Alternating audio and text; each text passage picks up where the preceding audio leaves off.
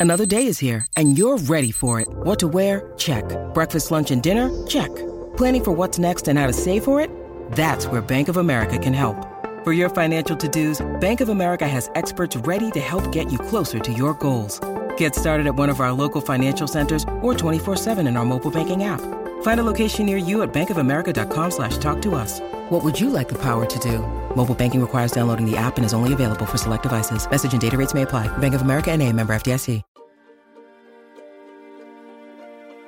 Welcome to More Than a Muse podcast, a podcast all about women and the arts, hosted by Stani and Sadie. Join us as we explore what it's like being a female artist, examine modern day problems, and educate ourselves and you on important and forgotten female artists of the past.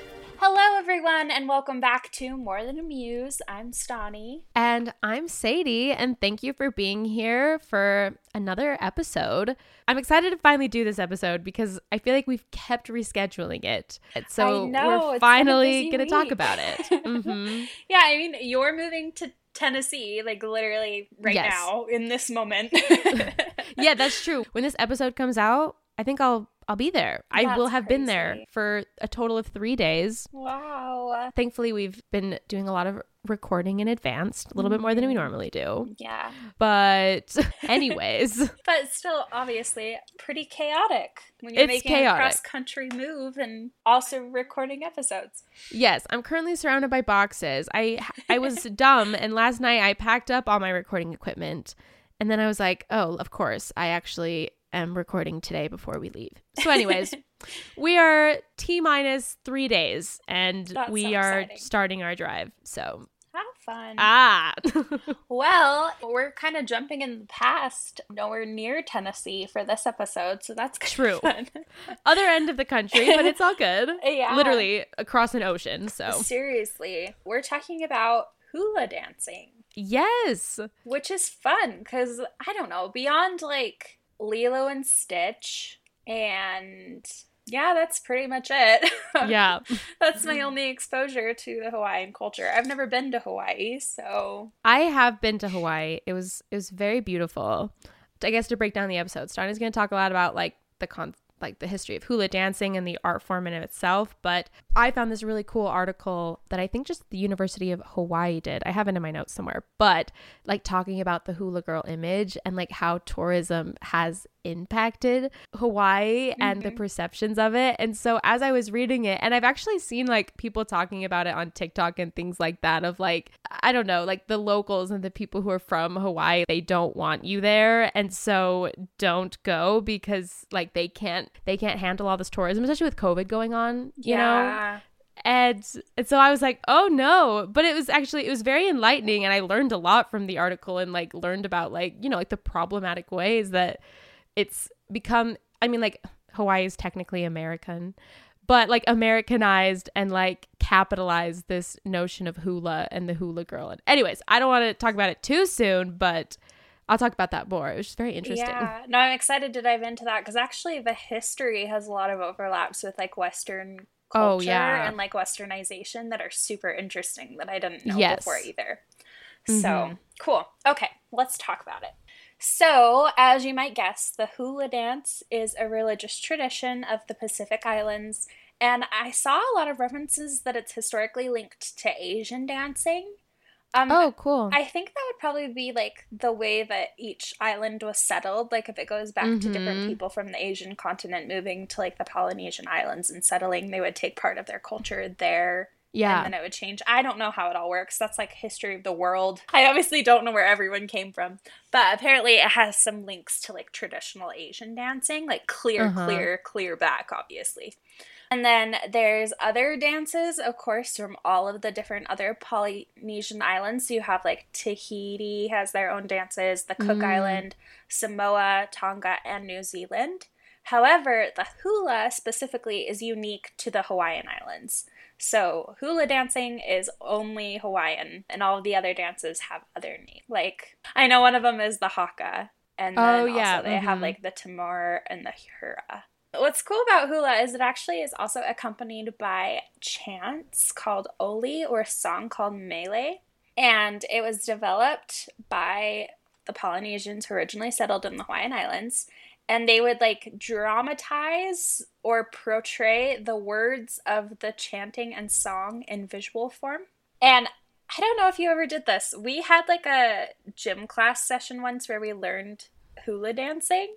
I think so, like in elementary yeah. school. Yeah. uh, and they like had us learn some like hand motions and stuff. And what's really cool about it is that there is like hand motions that represent the words in the song or chant. So you like have like swaying of tree and breeze or a wave mm-hmm. in the mm-hmm. ocean, feeling of emotions, fondness and yearning, which is interesting because it's kind of like a callback to like sign language in a lot of ways, like the way that they use it. Like you're oh, speaking yeah. with the movements that you make, which is interesting to like tell the story of what's happening in the song or chant. There's also like two different dance positions. You can either do it sitting or standing.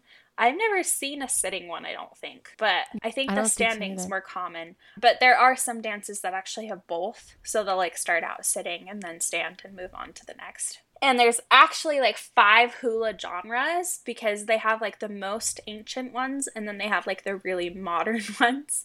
And then they have all of the different spans of that. So there's technically five. And there's so much intricacy in it because they also follow what's called a strophic text format that's like two of four lines of text set to a uniform number of beats and then they're separated into stanzas and repeated.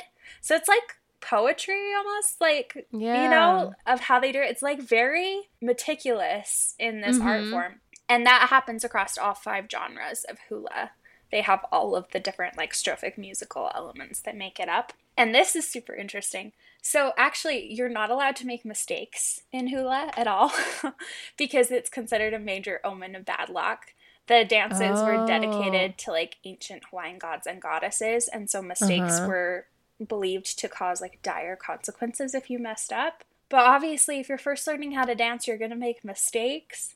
So yeah. they have like a ritual protection that they put on the new hula dancers while they're learning. Under oh. it's like the protection of the goddess Laka, and it shields them from the consequences of their missteps. And then once mm. they've hmm. completed and they've learned all of the dances and everything, and they're not going to make mistakes anymore, then they um, have like a ceremony that marks their emergence into successfully learning the hula dance. Oh, cool. That is yeah, yeah. that's awesome. No, like that's a lot of pressure that even after you're not a student anymore, like you can't mess up. Yeah. that would be really hard. they also have like schools specifically for hula, which always makes me think of Lilo and Stitch because you have like Oh yeah. Yeah. Uh-huh. like Lilo going to her little hula school. Um, but they have like the teacher, a leader that leads the dances, helpers that help out, and then the dancers and students. They have like this permission chant that they have to use in order to enter. So they like mm. will say mm. the permission chant and all collectively together. And then they have to wait for the leader to respond or the teacher. And then once they respond with their entrance chant, then they can enter the hula school and begin. Mm-hmm. And then costumes are very important as well. Traditionally, hula dancers were topless just because, like, I mean, the female breast wasn't sexualized, and I it's kind of weird that it is today, to be honest. But it wasn't considered anything to be ashamed of or like covered, mm-hmm. and so they would just, you know, they were topless all the time. It wasn't anything crazy. And then they also wore like the same kind of skirt that we're used to today with hula dancers. It's kind of like a grass skirt, but I think it's just like a different kind of plant. Or they would use like several yards of material called tapa with necklaces, bracelets, anklets, and floral leis. Oh, and oh, cool. then male dancers were in loincloths and then also had jewelry and lace. Now, because of prudishness of Western travelers, mm-hmm. they wear coconut bras, leis, and grass skirts. Yes. Yeah, or different like fabric tops and everything. Also, wearing the lei and tapa for the dance, it was believed that it would like put an aura of sacredness into the clothing, and so they weren't allowed to be worn after the dance, and they were offered as sacrifices to the goddess Laka in the school oh. for hula oh. dancers after. So they didn't even wear most of the stuff that they wore during the dance afterwards because it had mm-hmm. to be mm-hmm. like sacrificed and burned for the goddess. It was like sacred still. Yeah. And then the very origins of hula has a lot of like legends around it. One Hawaiian legend says that Laka, the goddess of hula, gave birth to the dance on an island that was a sacred place, and then after she died, her remains were hidden under the hill. Another story tells of Hi'iaka, who danced to appease her fiery sister, the volcano goddess Pele. And then they believe that the source of hula was on the island eh, on the shoreline and then somehow came to be because of that, because of the dance that she did to appease her sister. Mm. Another story is when Pele, the goddess of fire, was trying to find a home for herself, running away from her sister, the goddess of the oceans. And when she finally found an island where she couldn't be touched by the waves, she danced the first dance of hula, signifying that she finally won. And that's believed to have happened at the chain of craters on the island of Hawaii. Uh-huh. And then a hula master of the Hawaiian Culture Academy believes that the hula goes as far back to as what the Hawaiians call the Kumulipo, or account of how the world was made, first and foremost through the god of life and water and he says when Kane, who's the god of life and water, and the other gods of our creation, Lono, Ku, and Kanaloa, created the earth, the man, and the woman. They recited incantations, which we call oli or chants, and they use their hands and move their legs when reciting these oli. Therefore, this is the origin of the hula. So, kind of interesting, like lots of legends that surrounds it. And then, of course, all of this beautiful sacred culture got really screwed up in the 19th century. yeah. Mm-hmm. because American Protestant missionaries arrived in 1820 onto the Hawaiian Islands and yes. denounced the hula as a heathen dance that holded vestiges of paganism. Which Lovely. is odd because paganism was nowhere near the Hawaiian Islands. Yeah, so, honestly. Yeah, so very sad, but the Protestant missionaries were converting people like left and right, and so the royalty and nobility of Hawaii actually converted over to Christianity themselves. Mm-hmm. And they were urged to ban the hula because it was so heathenous and Oh my. Yeah. I actually saw one thing that said the whole reason that they were against it is because watching the dancers, like the men were aroused and they were like, oh, oh this is oh. evil because they were like mm. topless mm. and dancing and they were like well that's what i was gonna say like it's so not funny is obviously not the right word but like like it wasn't supposed to ever be something that was sexualized no know? never and so it's just of course you know leave it to men to be like uh I have no self control, so therefore this is evil. Yeah, we have to ban this because mm-hmm. I will sexualize anything that stands in front of me. Yeah, literally. Which it's really sad too because it was like a thing for men and women. Like I think traditionally mm-hmm. we look at the hula dancer as like only a female. But, but, it's not. Yeah. It wasn't. Yeah, it was for everybody. Like it was for the men and women. It was like this traditional sacred dance. And like mm-hmm. the fact that the women were topless was just part of the culture. It had nothing to do with the dance. Like or like it being inherently like a sexual thing. No. So it's just kind of sad that they immediately were like, "Oh, you're dancing. Like that's evil." But at the time in the Kingdom of Hawaii, like I said, they were converting to Christianity themselves. And it was in 1830, Queen Kaahumanu. She was the queen consort and the acting regent of the Kingdom of Hawaii. She was like mm. the favorite wife of the king at the time and had like a lot of political power. She actually sounds really interesting. I found like a little bit about her. But she ended up like having all this power that continued to like really make a difference in the kingdom of Hawaii for the reign of the next two successors after her husband too. Oh wow. So it's like three successors that she had a ton of yeah. political power over. And it ended up like being her word that canceled it because she forbade public performances of the hula at that time. Oh. Obviously, that was only public, so a lot of people did continue to privately mm-hmm. hula dance, but I mean, that kind of adds to the whole like weirdness of the whole thing of like banning it by making yeah. it like a private thing you have to do in secret. I don't know. But by 1850, public hula was regulated by a system of licensing, which I couldn't wow. find more about, but I think you literally had to get a license in order to like publicly perform the hula. That is insane. Yes. This is like religious expression and they're regulating and licensing it and banning uh-huh. it. Like uh-huh. that is insane to me. Luckily like it didn't last forever. The Hawaiian performing arts had a resurgence under the reign of King David Kalakaua. But he started reigning in 1874, I believe, and he had this whole resurgence of like traditional arts and really encouraging like the culture of Hawaii to come back to its roots.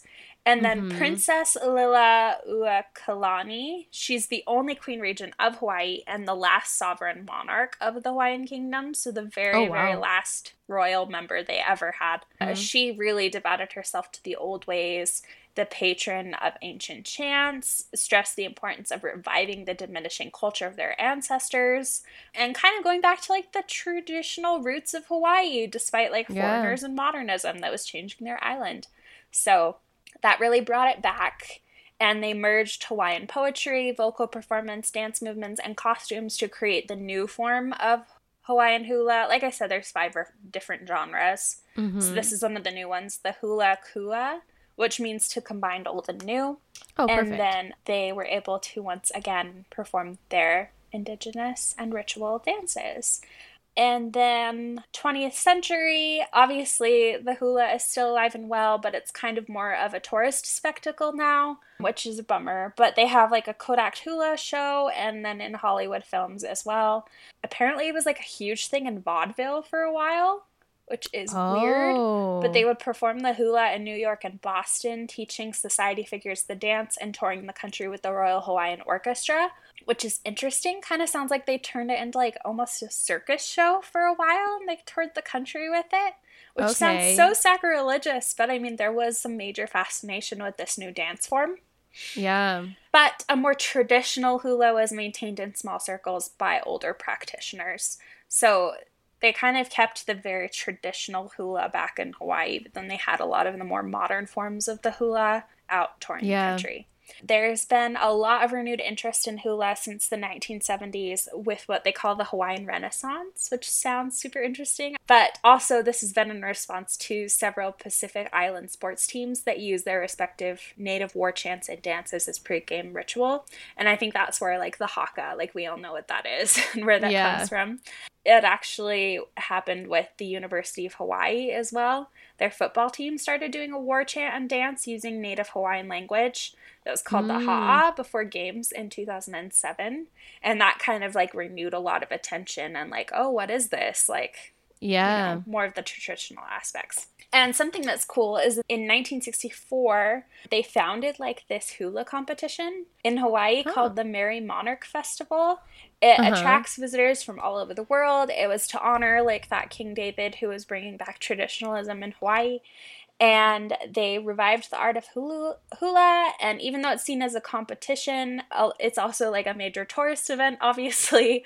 But a lot of famous hula dancers come from that. There's one that i found called fabian Pamela Aloha wong Dalire and she was an american master hula teacher.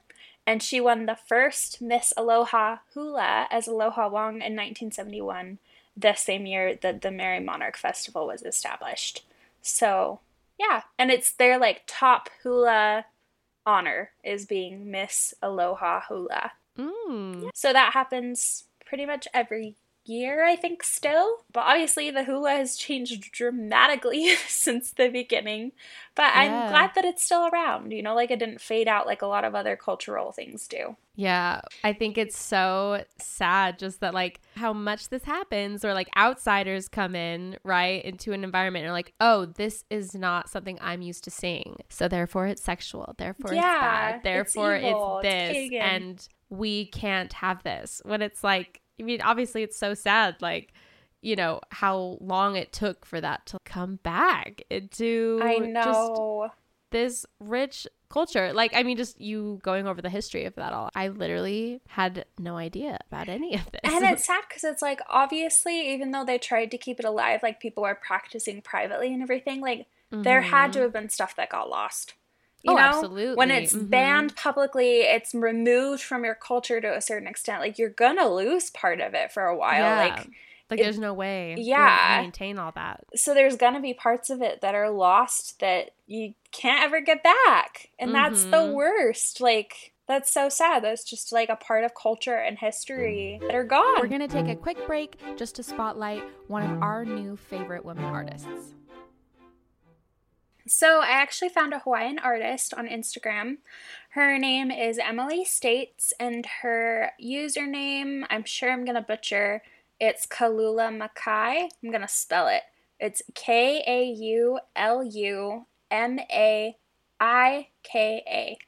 her bio says designs that tell the true stories of Hawaii. And what's really Okay. cool, it looks like she has she does like some patterns that end up on like fabric and stuff. She also has like all of these blog posts about like different techniques of like traditional Hawaiian art or mm-hmm. like final words of Prince Kahuo to his people and like different things about like Hawaiian culture and Hawaiian history. It just it's really cool and the patterns that she creates are stunning, like absolutely beautiful. Oh, yeah. So, yeah, I think it's a fun account to follow just to like learn about Hawaiian culture and then also to like appreciate the art of someone who, you know, knows more about it than you do, is actually like a Yes. part of it Uh-huh. and can share it with all of us in like a good so. Yeah, absolutely. I also found a native Hawaiian artist. Their name is, well, I'm going to just spell out the username. It's underscore L E H U A U A K E A underscore. I also should mention too that like I feel like sometimes we go through their usernames really quickly, but if you ever want to find who we've shouted out, we follow all of them on our mm-hmm. on our Instagram, and so you could always just go to who we're following. Anyways, their bio is Kapa, pattern keeper, hula dancer. And if you go to their website, they have like so much amazing art that they have done on like fabrics and I I mean a lot of it's like looks like it's displayed in museums. It's I truly incredible. Like Stunning. yeah, I don't even like really have the proper words to explain it. But from what I can see, it's a lot of like design work on fabrics and things and they're just they're beautiful. They're like hung up on the wall. Mhm. And they're big. Oh my gosh, They're like, big. they had something displayed in the Portland Art Museum and it's amazing. These are Yeah, they're- stunning. They're an incredible artist. Plus, so I love how they also share like pictures of nature and stuff like mixed in with it. Like it Yes, just, mhm. it's beautiful. yeah, I think good account to follow. So Definitely. definitely. So yes, if you want to go check them out, absolutely would recommend. They have art of their own that you can check out. Man. And they're also following the person that I shouted out. They follow each other. Love it. All right, now back to the show. Well, for my portion then of what I have found. So, I found, I think it's just like a personal essay of just someone who went to the University of Hawaii. And it was an article from a couple years ago, but I just really like thought that everything they said was so thoughtful and like really honestly just like made me think about, I don't know, even just like being res- a responsible vacationer. You know what I mean? And like, I'm not here to say we shouldn't vacation in Hawaii. I don't think that's my call to make.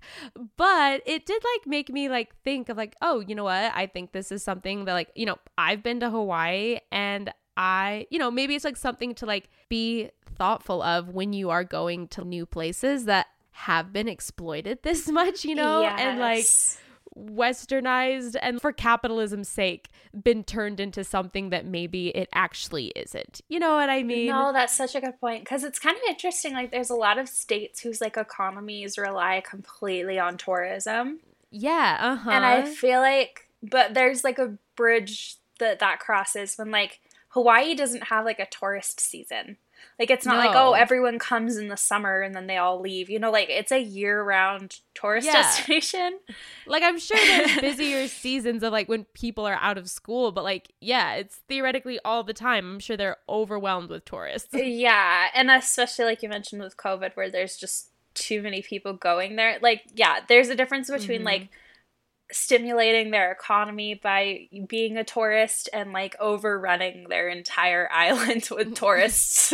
yeah. And even like too, I've seen a lot of people even on TikTok like talk about like the influx of like people moving there almost like for the Instagram content of being like I live in and- Hawaii. Yeah, and is that really responsible? And are you really like, you know, how much what's the word? Like reverence, I guess, do you have for Hawaii or how much are you kind of like exploiting it to further your own career? Yeah. Almost, you know. No, that's such a good point. And like I said, I am absolutely not the one who makes that call, but like I do think that as someone who is not Hawaiian, it's made me pause and think about okay, my own vacation and like if I do want I mean, I'm not going to lie. Hawaii is a magical place. Like, I went and I was like this is healing like the ocean it's stunning there. It's absolutely gorgeous. But it's also like i said it's made me pause and consider of, you know what? I need to make sure i'm being thoughtful with this and like listening to people who are natives from there and like at least being aware. And like i said i'm not here to shame anyone who has moved to No, hawaii just- yeah. or It's an has vacation to keep in there mind. yearly. Yeah. it's that's not my business. It's that's not my call to make. Well, but even I, if you think like, especially like how irritated as Utahns we've all been with like the influx of people moving here. moving in You yeah, know, we're exactly. like, go away. We don't have enough homes for all of us to live in. Like, what are you doing? doing here well and i think Yeah. that's like the thing it's like it's literally an island at a certain point They reach mean, I guess- max capacity. yeah like, you reach max capacity and like if everyone's moving there it's already so expensive to live there because Yeah. you have to import things from you know across the country basically if you're kicking the natives out of their homes in order to make a good Instagram post, like I'm sorry, you're in the Yeah. wrong. yeah like they Yeah. something to like be thoughtful of like Yeah. i don't live there it's i haven't been raised there but this article kind of made me consider it um, like just being more thoughtful and i just wanted to share some of the things i read it's called misperceptions of the quote hula girl and it's by anoa dolim like i said this is from University of Hawaii, I think just their own university magazine. It's just a personal essay that I'm imagining someone just submitted.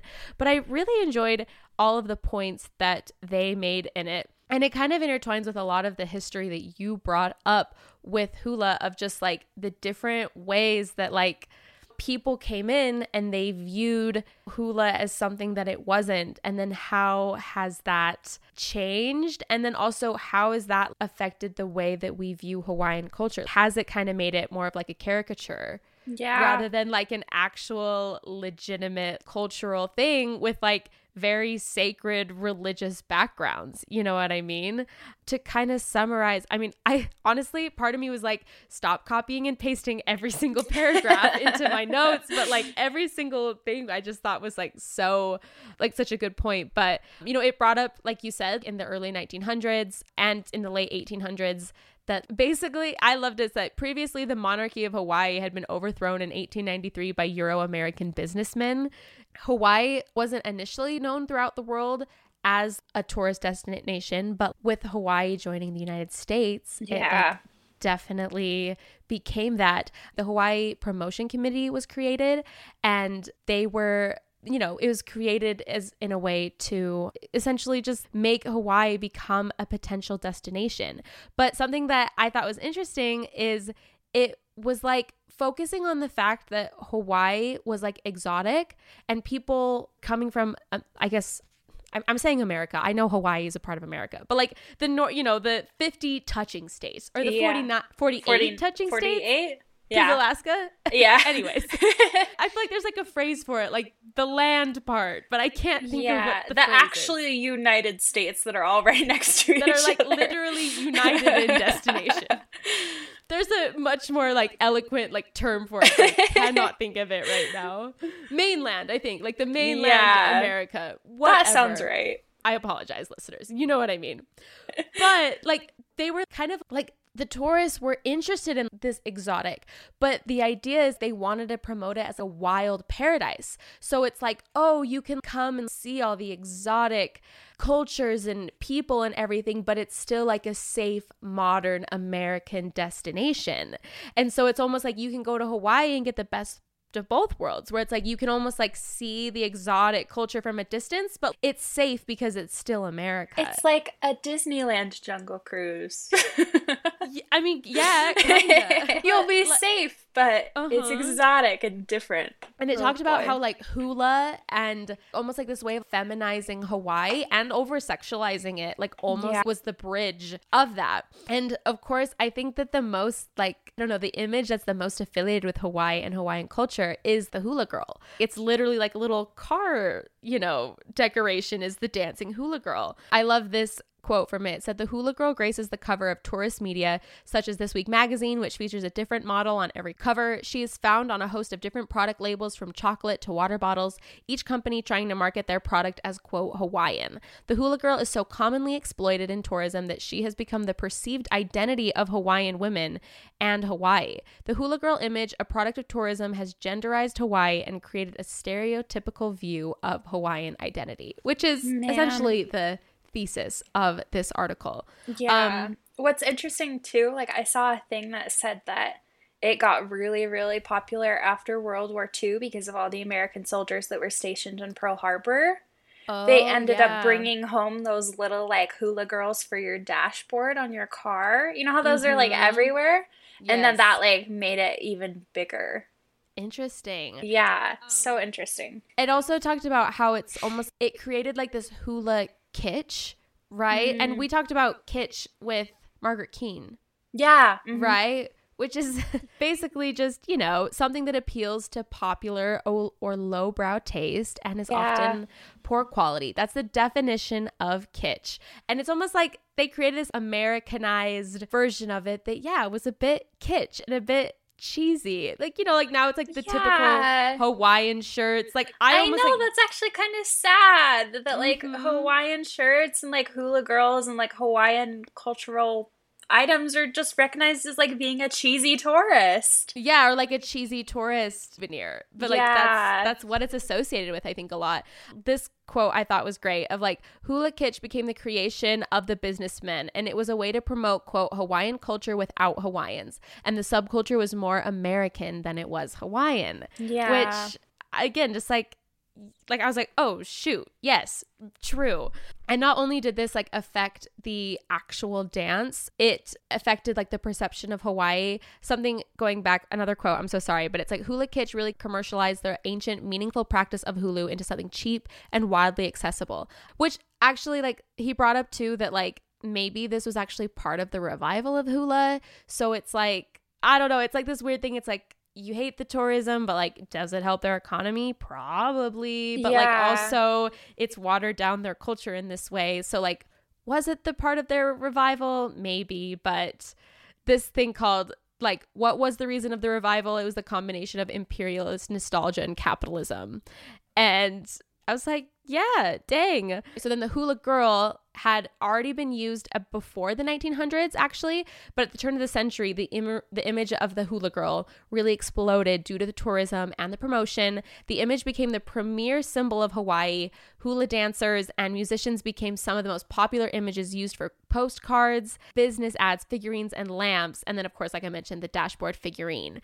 Another really interesting, too, is like how sexualized and like almost stereotype the body type for these like standard yes. hula girls were like very slim upper body, really wide hips, and like their probably boobs are, you know, very accentuated. Their butt is a lot bigger with really weird, unrealistic body proportions and things like that.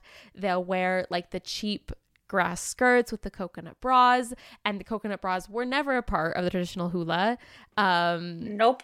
just things like that. And so it's like almost like and another thing that it like pointed out too is it's like whenever you're seeing the hula done, like you always see almost like the widest version of a Hawaiian that you can find. It's not like you're ever like seeing a typical hula girl that like has Asian background. Yeah. You know what I mean? Or when it's like that's obviously a very wide demographic of Hawaii. Like there are a lot of Asian communities and ethnicities that are on the island, but like that's not what the hula girl is. And then something that I thought was interesting is the luau shows. I haven't been to one, like I didn't go to one when we were in Hawaii, But the tourist shows have been like a main staple of hula kitsch and continue to be a major tourism draw. This is like an old study. It's like from literally 10 years ago in like 2011. But in 2011, over 7 million visitors traveled to Hawaii, and about 50% of these people or I think over 50% actually attended like a Polynesian show or a luau. And there's this person named their last name is Desmond and they talked about this. So the commercial Hawaiian luau both require the and featured the visible display of bodies perceived as native or Hawaiian by the mainlander viewing audience. The use of quote native bodies reassures the visitor that Hawaii is still Hawaiian. And so it talked about how she went to one and it was very much like the hula kitsch. The luau companies know what tourists expect Hawaiians to be like. So the tourists are given a stereotypical Hawaiian fantasy. One of the main points that she makes about her luau experience is the emphasis on sex and the native body. She talked about how the bus driver on the way to the luau like made offensive jokes about Hawaiian sexuality. He also made the passengers like give each other back rubs. And before the start of the show, everyone was forced to like give a lei to another person and then give that person who must be the opposite sex, like a kiss on the cheek. Following the ceremony, visitors were able to take pictures with one of the male or fam- female quote natives.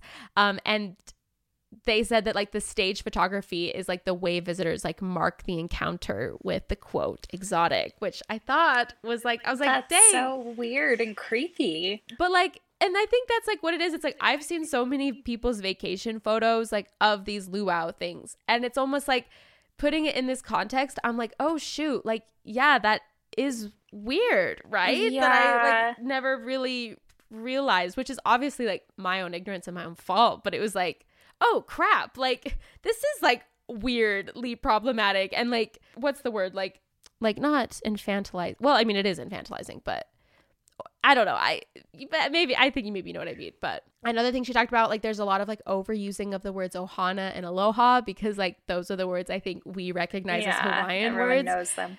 Yeah, and so it's almost like forcing like audience members to like say those words and like having that be a big part of the show when in like reality like that's not really a thing. Um there's also like the audience was encouraged to participate in honi, which is a traditional custom of like sharing breath with another person, which is supposed to be a very like spiritual and sincere thing, but the host kind of used ho- like this as like a way to continue like the sexual context of the show. Oh, that's so messed Um, up. yeah, like I just can you imagine like sacred rel- religious practices like sharing bread is very common in many religions. Mhm. Um I just can't imagine like that being turned into like a sideshow at a tourist attraction where someone crackpot is making sexual jokes. You know what I mean? Yeah. Like that would be so insulting. Mm-hmm. And and that's what he talks about too. It's like yeah, like and like you mentioned, I think Hawaii and hula is like associated with like the Hawaiian like hula girl, but even the men in this are like very sexualized. Yeah. And It's like the hot Polynesian guys. yeah, Yeah. exactly. and like they're almost like supposed to be like they're really embracing their sensual sensuality, both of them. And like it's almost like the appeal is that they're native and they look Hawaiian and I don't know. And that's why I'm like oh, like it must make me realize I'm like that actually is so disgusting yeah. that it's like this sacred backgrounds and that it was been so over sexualized because it's like what? Like sex sells, you know, we know that and they totally capitalized on that and just i'm like gross just yeah, so that is gross. gross. and this last thing that i love he kind of compared the relationship of hawaii and tourism to that of a prostitute and a pimp because Bold, it's like but yeah. I know, but I after this article, I was like, yeah, I'm fine with that. Um, I'm gonna read this last quote that was at the very end of the article that hula within tourism is without sacredness. It is hypersexualized and a form of packaged entertainment. And then also t- mentioned again that aloha has been overused to the point where it has lost its meaning. A powerful word that is unique to Hawaiian language has now been regulated to something that is just tossed around freely. And there's this one more quote that thus Hawaii is like a lovely woman is there for the taking. Just as the pimp regulates prices and guards the commodity of the prostitute, so the state bargains with developers for access to Hawaiian land and culture. And I was just like, oh, like damn, Yeah. mic drop. Yes. And like I said, I'm not here to play the morals police here of if can we go to Hawaii, but I do think just in anywhere you go around the world that it's good to be aware of the culture and like aware of maybe how it's been exploited so that you're not adding to the problem, you know, and that when you are putting and visiting another culture that like you're doing so like you know with respect. Yes like i think it's totally good to travel the world and like see and experience things that are just outside of your own everyday worldview. Like obviously that's very beneficial for a human i think to see those things but i think that if you're like looking at it in a way of obviously looking down on it is obviously a bad thing. But like maybe there's ways that you are maybe doing that when you go to these destinations without even realizing that you are you know? And yeah. So, no it kind of reminds me of like so we live in utah right? Well at mm-hmm. least you don't anymore when oh yeah i don't. Mm. but you're from utah mm. and there's national parks everywhere here. I think we're one of the states that has the most besides alaska we've got oh, yeah. five and one really common thing with national parks is like leave no trace, right? Like yeah. camping culture and everything like be responsible, like take with you what you took in, you know, like yeah. make sure that you're not hurting the environment that you're participating in. Mm-hmm. And I mm-hmm. think like maybe that should just be a bigger part of all tourism. Yeah. just like, you know, like go in, appreciate it, be one with nature or whatever, you know, but then like make sure that you're not harming the environment that you're in, that you're not like causing more problems when you leave mm-hmm. than you know like you're not the issue yeah and that it goes so much like and not obviously with just like making sure that you know you pick up trash which is like obviously good for the environment i'm not yes, saying that's less than but like that like also the people and mm-hmm. the culture is also a, such a major part of that and it like does make a difference you know yeah yeah, that is what I learned about. And like I said, it really just caused me to pause. And like, I think it's good for all of us to be mindful with, you know, not make, like I said, I, I've said it so many times. I don't need to keep saying it, but I learned a lot from that article. And I, I think it was, it's a very, very valuable thing to at least consider in Definitely. your own life. Yeah. No, we'll link it for sure. Mm-hmm. And yeah, I just think it's such a beautiful, like, artistic history of the Hawaiian yeah. Islands and specifically, like, the hula dance, like, how beautiful and wonderful, like, of an art form that is. So I it's know. cool to learn about stuff like this and to learn how we can be better people of the world yeah like better observers of like culture and everything rather and than, like more respectful and yeah good intentioned and more mindful, I guess. That's not being more mindful about our choices and how they could affect the world around us. That's that's never going to hurt anybody. Of course not. Only benefits. Only benefits. It benefits us all. So. well, cool. Thanks for sharing that. We'll for sure link the article and we'll have more stuff on our Instagram this week. And just mm-hmm. feel free to leave a rating and review, send this episode to a friend.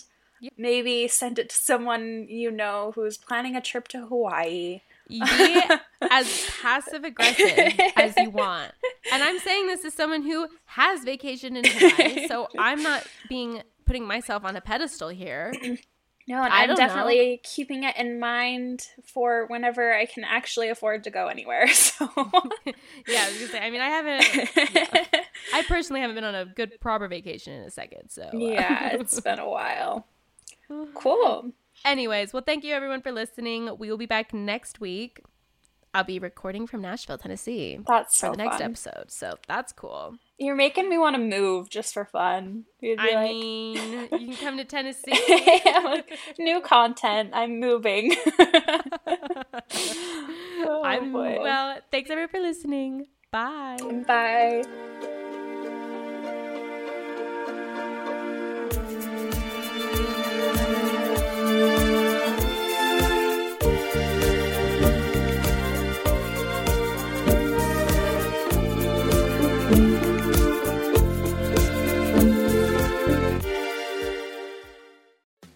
Hey, podcast listener. Do you love talking about movies, music, TV, comics, and games? Then you should be listening to the Great Pop Culture Debate, back and bigger than ever for season 9. This season, the panelists discuss the best James Bond film, the best Elton John single, the best Nickelodeon original series, the best Batman villain, and so much more. Find the show wherever you listen to podcasts or head to greatpopculturedebate.com. More than 100 topics are already available Subscribe today.